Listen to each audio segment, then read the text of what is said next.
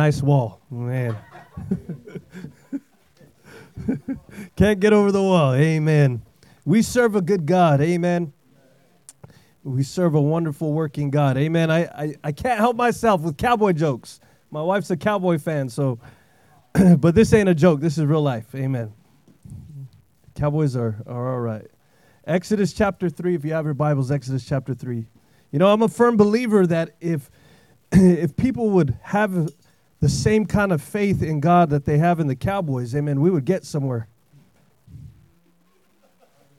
Oh, shoot. amen. The title of my sermon tonight is called The Second Wilderness. Amen. I am part of the worst title giver in the world. Amen. But that's the title of my sermon tonight. Amen. There is a, a, a, a man by the name of A.W. Tozer, and he always said, refuse to be average. And uh, I've always kind of kept this, uh, this in my heart, refuse to be average. And as I was uh, studying the, the Word of God and I began to put my thoughts together on what God was speaking to me, He spoke something very, uh, very uh, life changing to me. And what He spoke to me is, is that in the presence of God, victory is always assured. So, what that means is no matter what you're going through in life, amen, if no matter what trial hits you in the face, if you can't make it through, amen, get in the presence of God and you will see victory. If you read the Word of God from the book uh, of, of the ministry of Jesus when it started, everywhere he was, there was victory.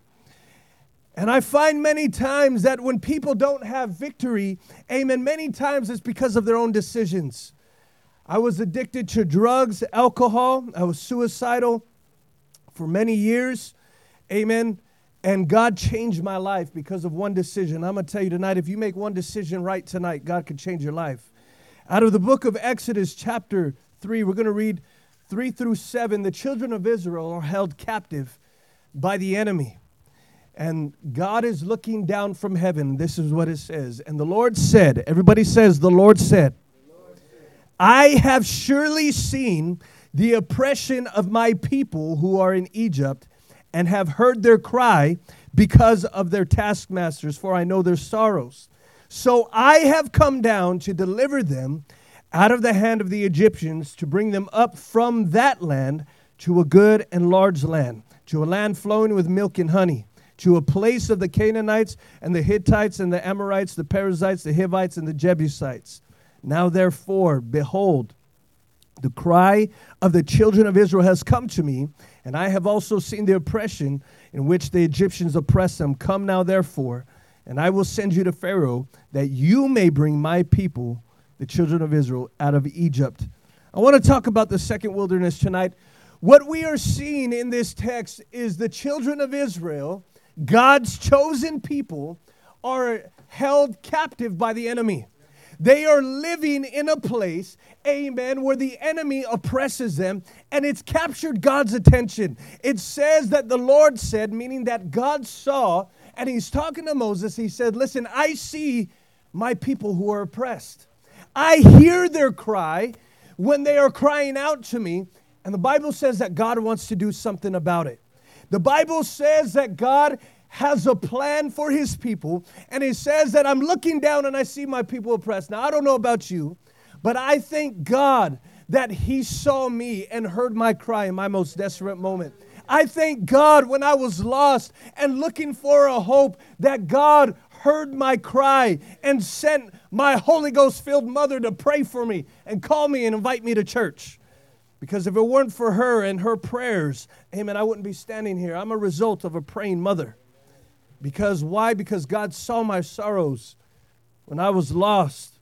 The Bible says that God sees and hears everything you're going through. I don't care if you've been in the ministry 20 years or you've been saved one day or you're sitting in this place, you're not saved. God sees and knows what you're going through. And it, he takes it to a personal level because one of the things that kills me about football and maybe I'm just over spiritualizing this or whatever, but you see uh, football players, when they score a touchdown, they get down on one knee and they stick their finger in the air. Like God is so far that he cannot be reached. I mean, follow me. God is present right now. And listen, if he is such a present God, amen, I believe that many times people have this idea that God is so far that they cannot reach him, but we're going to thank the man above. But listen, the Bible says that that is not who God is.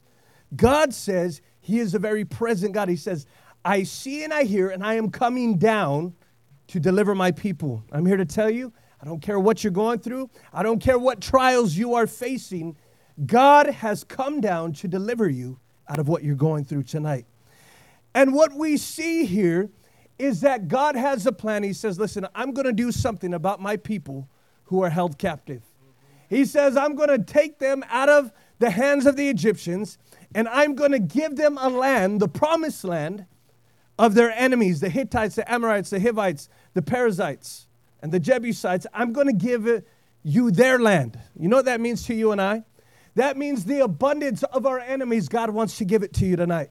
Listen, I, I, I know that churches water down the prosperity thing, but listen, God is into prospering his churches. He is in to blessing his people. He is in to giving you the land of your enemies.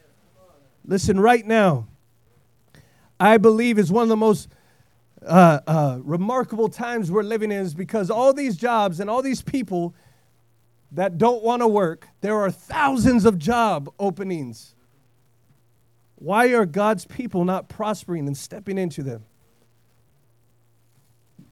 I'll just let that sink in for a minute. Look, they're begging people. I, I just saw $15 an hour at McDonald's. That is ridiculous. I'm looking at that, I'm like, my gosh, maybe that's, a, that's not a lot up here, but in Texas, that's a lot of money. And we see that right now we're living in a time where God wants to deliver his people. He sees everything that's going on. I'm here to tell you, I thank God that he doesn't overlook inflation. I thank God that my life is in his hands. But listen, tonight, there are areas in our life that we are facing that we cry out when no one knows, that there are things that we go through. We are oppressed by the enemy. Amen. The enemy strategizes against God's people. I'm here to tell you the enemy the devil is not out there trying to, trying to beat up the sinners. He already has them. His job is to take down the church, which is you and I tonight. And the Bible says God takes it personal. And so God came down from heaven and he took it personal. Now listen what it says. He says, So I have come down to deliver them out of the hands of the Egyptians, which is the enemy. God has come down to deliver you out of the hands of your enemy. Amen. The enemy could be depression. The enemy could be sickness and disease. The enemy, amen, could be anything that opposes what God has promised you and I. It could be, amen, a job that keeps you out of church. Hello. It could be, amen, your finances that keep you from giving what you really want to give. It could be, amen, lack of vision for your life. Amen. It could be, amen, resenting yourself for all your wrongdoings. Listen, the enemy wants nothing more than to keep you captive, but God says he came down to deliver you. Now, I want you to understand something here that because God took this so personal, that the Bible says he came down from heaven, he spoke to Moses, and he said, I'm going to deliver my people. Now, I want you to hear what I'm about to say because this is very important to my sermon. The Bible says God came down to deliver them. So, what does that mean? That means that this is all God's plan that is taking place deliverance. And it says He's going to take them out of Egypt and He's going to take them to the land of the enemies. So there's a process that is going on here. It's God's plan, God's idea. And the Bible says that God delivers the children of Israel and he leads them into the wilderness. I want you to think about what's going on here. God is, t- how many enjoy the wilderness? Not one of us. How many enjoy when your team is in a wilderness? Not one of us. How many enjoy when your finances are in the wilderness? Not one of us. Your energy levels. Like, man, how many know that sometimes that energy is rough? Amen. But this is God's plan. It is God's plan to lead his people to the wilderness. But listen, I want you to, I put a, together a very small list. For the sake of time, I'm going to go through it very quickly. But this is what happened when God led them into the wilderness. From the time they left Egypt to the time that they came to the edge of the promised land, this is what took place. An angel of God in a pillar of a cloud of fire guarded the multitude. A strong wind made a path for the Israelites through the sea. God helped, uh, uh, that helped them walk in peace through obstacles. Egyptian uh, chariot wheels were made to swerve and they were drowned in the sea. Bitter waters were made sweet and drinkable. Manna rains from heaven. Quail is sent to provide meat. Water comes from a rock. Moses' hands are raised, and the Israelites prevail over their enemy Amalek. God speaks from Mount Sinai. A wind brings more quail. Listen, what's going on here is in God's will and in God's plan, God will take care of his people. Commentators believe that the time that they left Egypt to the time they came to the edge of the promised land was between 11 and 14 days, two weeks. That's what they believe. When we read this story and all that God did, many times the wilderness, when we read this story, can seem like a long time. Amen. Where you, you could be going through a bad day, and that day seems so hard. I mean, you cannot just wait to put your feet up and eat a piece of pizza and drink some Texas water. You don't know what Texas water is? That's Dr. Pepper. Amen. Sometimes even days, amen, even two or three days can seem long. And you're you're beating your head against the wall and you're crying out. And some of us, amen, even go to the point where we even cut off God. We make decisions emotionally. Well, you know what? Uh, we're not going to make our bills uh, this week, uh, this month, so you know what? Let's just cut off the tithe. God is always the first one that everyone cuts off. But I want you to understand what's happening here. Listen, the children of Israel even did this. They made a golden calf before God. In a two week period, look at their emotions. Oh, God, help us. Yeah, we're delivered. Let's make a golden calf. Let's kill Moses. Like, talk about a roller coaster. Listen, that sounds like us sometimes. Life could be a roller coaster. Amen. But look what takes place in two weeks. God does so many miracles. I don't know about you, but if I saw a pillar of a cloud of fire following me, I would feel unstoppable. If I saw manna coming down from heaven, good Lord, I'd be tearing it up. Amen. You, Listen, I got COVID 30. I don't know if anyone knows what that is, but listen, that's 30 pounds of COVID packed on me. Can you imagine going through the wilderness? Wilderness 30. But look what's happening when it's God's plan. God provides, He protects, He guides, He leads. He gives them victory over their enemies. This is God's plan. And the Bible says it was God's plan to lead them into the wilderness. Many times, amen, the wilderness is not a place we enjoy. Many times, the wilderness, amen, could feel sometimes very lonely. But I'm here to tell you, it's in the wilderness when it's God's plan that we could see victory. And there is a promise for you and I. And that promise is a land flowing with milk and honey, is a land of healing and blessing. It is a land of plentiful. This is God's plan, and this is His plan all along for your life. Matter of fact, the Bible says, For I know the thoughts I think towards you, says the Lord. He says, I want you to have life and life more abundant. I want to heal you. I want to increase your life. But you see, this is the part where it gets really personal for you and I. They are at the edge of the promised land. They are looking, amen, at fruit. A grape so big you can stick your head inside of it. Watermelon you can lay in and take a bath.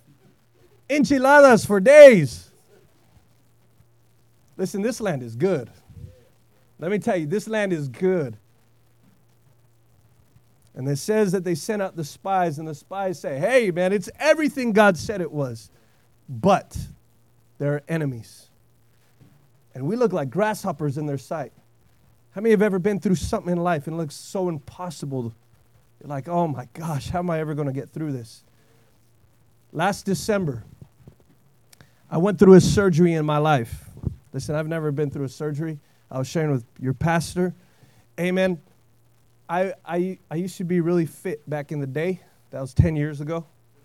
I'm still in shape, rounds of shape.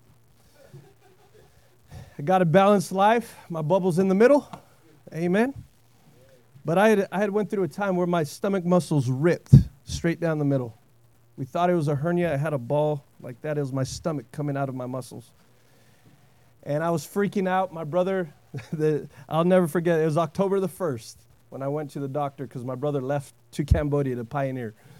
And that morning, I saw my brother off and I went straight to the emergency room. They had to do surgery on me. I had to wait a couple months and I couldn't preach. And so I have no income. I'm a full time minister. And I'm there and I just remember looking at my wife thinking, I don't know what I'm going to do. How are we going to make it? How are, how are we going to make ends meet? I said, not only that, how, how are we going to pay this bill? And so we're there, and she says, Well, you can't, you can't not do it because if you go to work, you can't work because of what's going on. I said, I know. And so I went and got the surgery. And they said it was going to be four months recovery. I'm thinking, oh man, we're done for. But I had to. I went and got the surgery. I got my first hospital bill $38,000. I have no insurance. I have no retirement. I have no savings plan, no nothing. And I just remember crying out to God. I said, God, you called me to this ministry. I am in your will, and I'm confident that I'm in your will. I am confident in your provision. I am confident, God, that you are the God that saves and could cause anything to happen out of nothing. The Bible says that He hung the world on nothing. That means that He doesn't need anything to make something happen.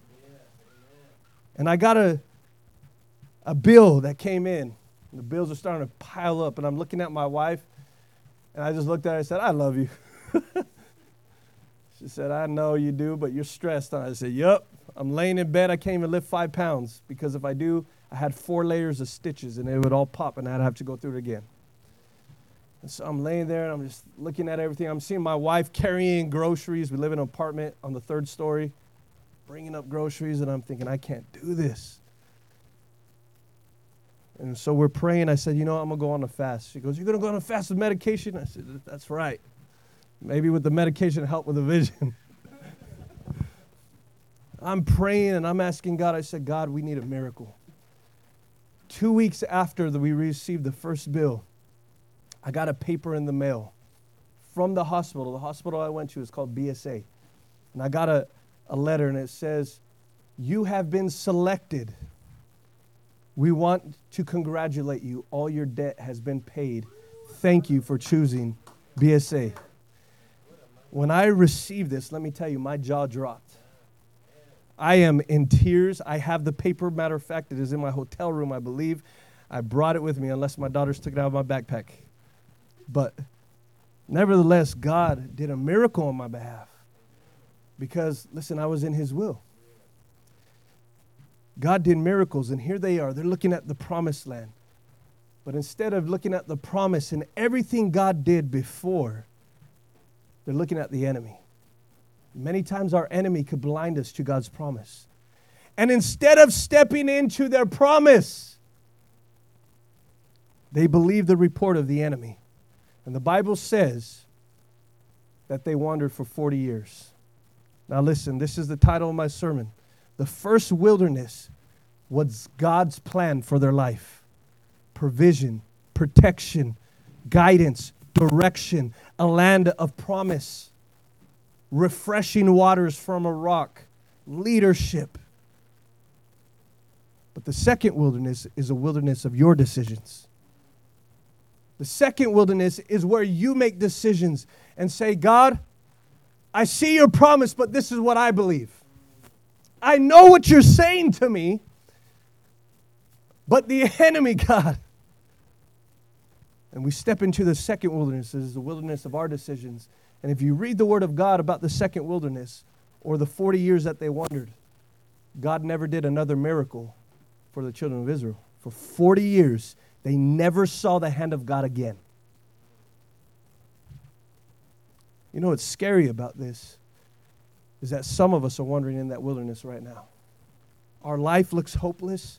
We cry out to God, Lord, where are you? But there are no miracles. It's because some of us have made a decision to not trust in our God.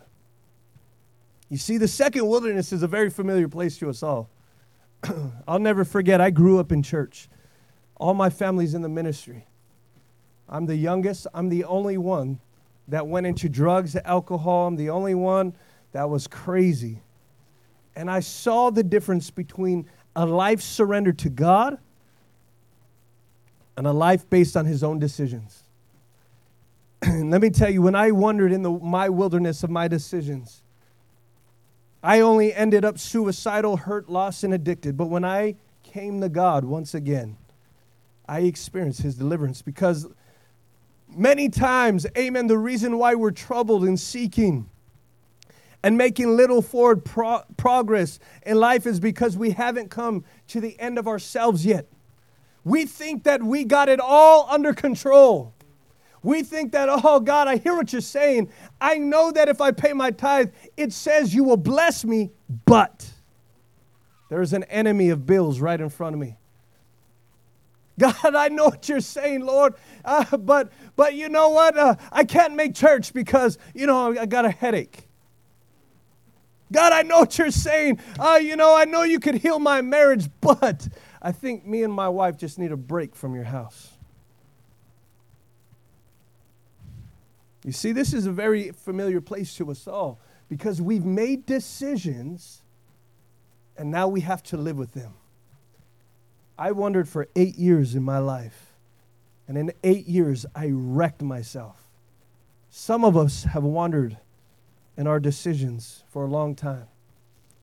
Some of us, amen, have been in the promise of God, but we made a decision somewhere along the way that has led us astray. And now we find ourselves searching for God. And we're saying, God, where are you? Where are you? And God is simply waiting for you to respond. Because what's interesting is as soon as the children of Israel repented after 40 years, God gave them their promise. It doesn't say that he gave them the promise and he took away the enemies. The enemies were still inhabiting the land. The enemies still possessed their promise. But listen, I look at this and I say, man, I don't know, being away from God, how could I trust God at the same capacity as if I just saw miracles? Because listen to what our text says. Or, I'm sorry, listen what it says that when uh, Moses was raising his hands in Exodus chapter 17, 9 through 13, Moses raised his hands and allowed him to prevail over Amalek.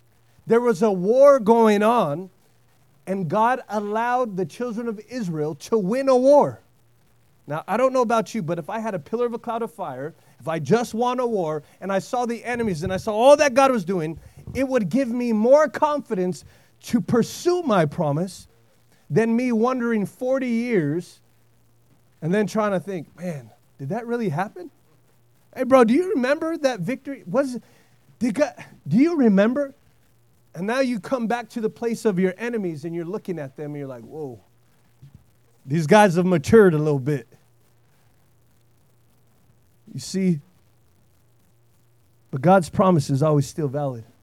The question is, how long will you wonder? Because regardless of the size of the enemy, God's promises are still valid for you and I tonight. But you see, the second wilderness is a place that will always keep you wondering what would have happened. The second wilderness is always a place that is designed to wear you down. Because if we look at this, they relied on themselves and no one else. Self reliance, if you, if you sow self reliance, you'll reap exhaustion. And listen, the children of Israel were exhausted, wandering for 40 years. Listen what happened when they came back to Jesus. It says, when they cried out, Joshua tells them, Sanctify yourselves, for the Lord will do many mighty things. And they marched right into the very promise that God gave them. Listen, you could be wondering right now and waiting for your promise, but God is saying, I've called you and you've still wondered because of a decision that you've made. You know, I remember when I first came to Jesus. Man, I'll never forget that day of deliverance. I was so addicted and so messed up. I'm looking at my life, I have nothing. I was making a six figure income. At the age of 19, I was making six figures, 165,000 a year. And it all it did was supply money for my addiction. And when I got saved and I gave Christ my life, I said, God, I'll give you anything. I quit my six figure job. Matter of fact, I was in conference in Gallup. When I quit that job, I got offered another six figure income job working at Los Alamos National Labs in New Mexico. And God said, Nope, don't take it. I would have had to move to a place where there was no fellowship church, so I, I turned it down. I moved to Amarillo, Texas, and I was serving God there. And I went from making a six figure income to making $8.12 an hour pushing patients around the hospital. I lived in my truck, and graciously, my uncle, who is now my pastor, he opened up his house and gave me a place to live. And I'll never forget, I finally got married. My wife, have three kids now. And pastor said, Hey, we want to send you out. I said, All right. You know, that was a year before. It was 2016. I said, Okay, yeah, whatever. I got offered a six figure income job, so I took it. I worked a six figure income job for three months. And I got called to go pioneer in Lawton, Oklahoma. I left a six figure income job to go pioneer in Lawton, Oklahoma. I'm there two years. We have a solid core of people 35 people coming to church. I got gang members. I got uh, uh, the military bases there. I have NCOs in my church, people that work for Patriot. My church is flourishing, and I'm remodeling my sanctuary. And I feel God speak to me. I want you to be evangelist. I didn't think nothing of it. I said, I've only been here two years. I want to see, I want to send out a man. Conference was two weeks away. I said, God, if it's you, well, then my pastor has to come talk to me because I don't know what other way it's you. I go to conference. It's Monday. I receive a phone call. I applied for a job on Fort Sill for a six figure income. I said, Yes, Lord. My church is in revival. Just I, I, I just booked two revivals with some evangelists. I got outreach teams coming. I got 10,000 flyers in my service. I am ready for outreach. I said, Yes, Lord. Now I got a job working Monday through Thursday, making a six figure income, eight to seven. One day a week, and the other days of the week was eight to two. I said, Yes, Lord. I'll take it. Tuesday came around. I got a tap on my shoulder. My pastor comes up to me. He says, Adrian, what do you think about evangelism? Like, oh. I said, Pastor, I already know the, I already know the answer. I stepped into evangelism. and I'm thinking, my goodness, I just gave up another. This is my fourth six-figure income I've gave up to serve God. I have no education. I have a sixth grade education. And I'm looking at all this. I said, God, you're so good, but why, why are you taking me from a six-figure income? I step into evangelism in 2019. I preach a few times out, but I, I just go full bore. I said, God, if you call me this, you'll supply it. 2020 comes around. I have a full calendar booked up, which is a miracle for a new evangelist. If you know anything about evangelism, that's a miracle. And I'm looking at this and I said, Yes, I preached two revivals. COVID hit and I lost every last one of them. And I'm looking at the enemy right in front of me saying, You're not going to make it. You won't be able to pay your bills. Nothing will happen. I'm looking, I'm saying, God, you called me to this. And now I'm facing COVID. I can't get a job because everywhere's laying off and not hiring. I had a tree trimming business. Nobody is buying tree trimming. I'm looking for things to sell and nobody's buying. I said, God, I could either leave you and be stuck and enter my wilderness of my decisions, or Lord, I could trust the process. I got out of $30,000 worth of debt. I got blessed. All my bills were always made on time. And God is still meeting my needs today. Listen, it's because, listen, when we make decisions on our own choices, it'll lead us down a path that God never intended. But listen, God's intention is for you to step into the promised land.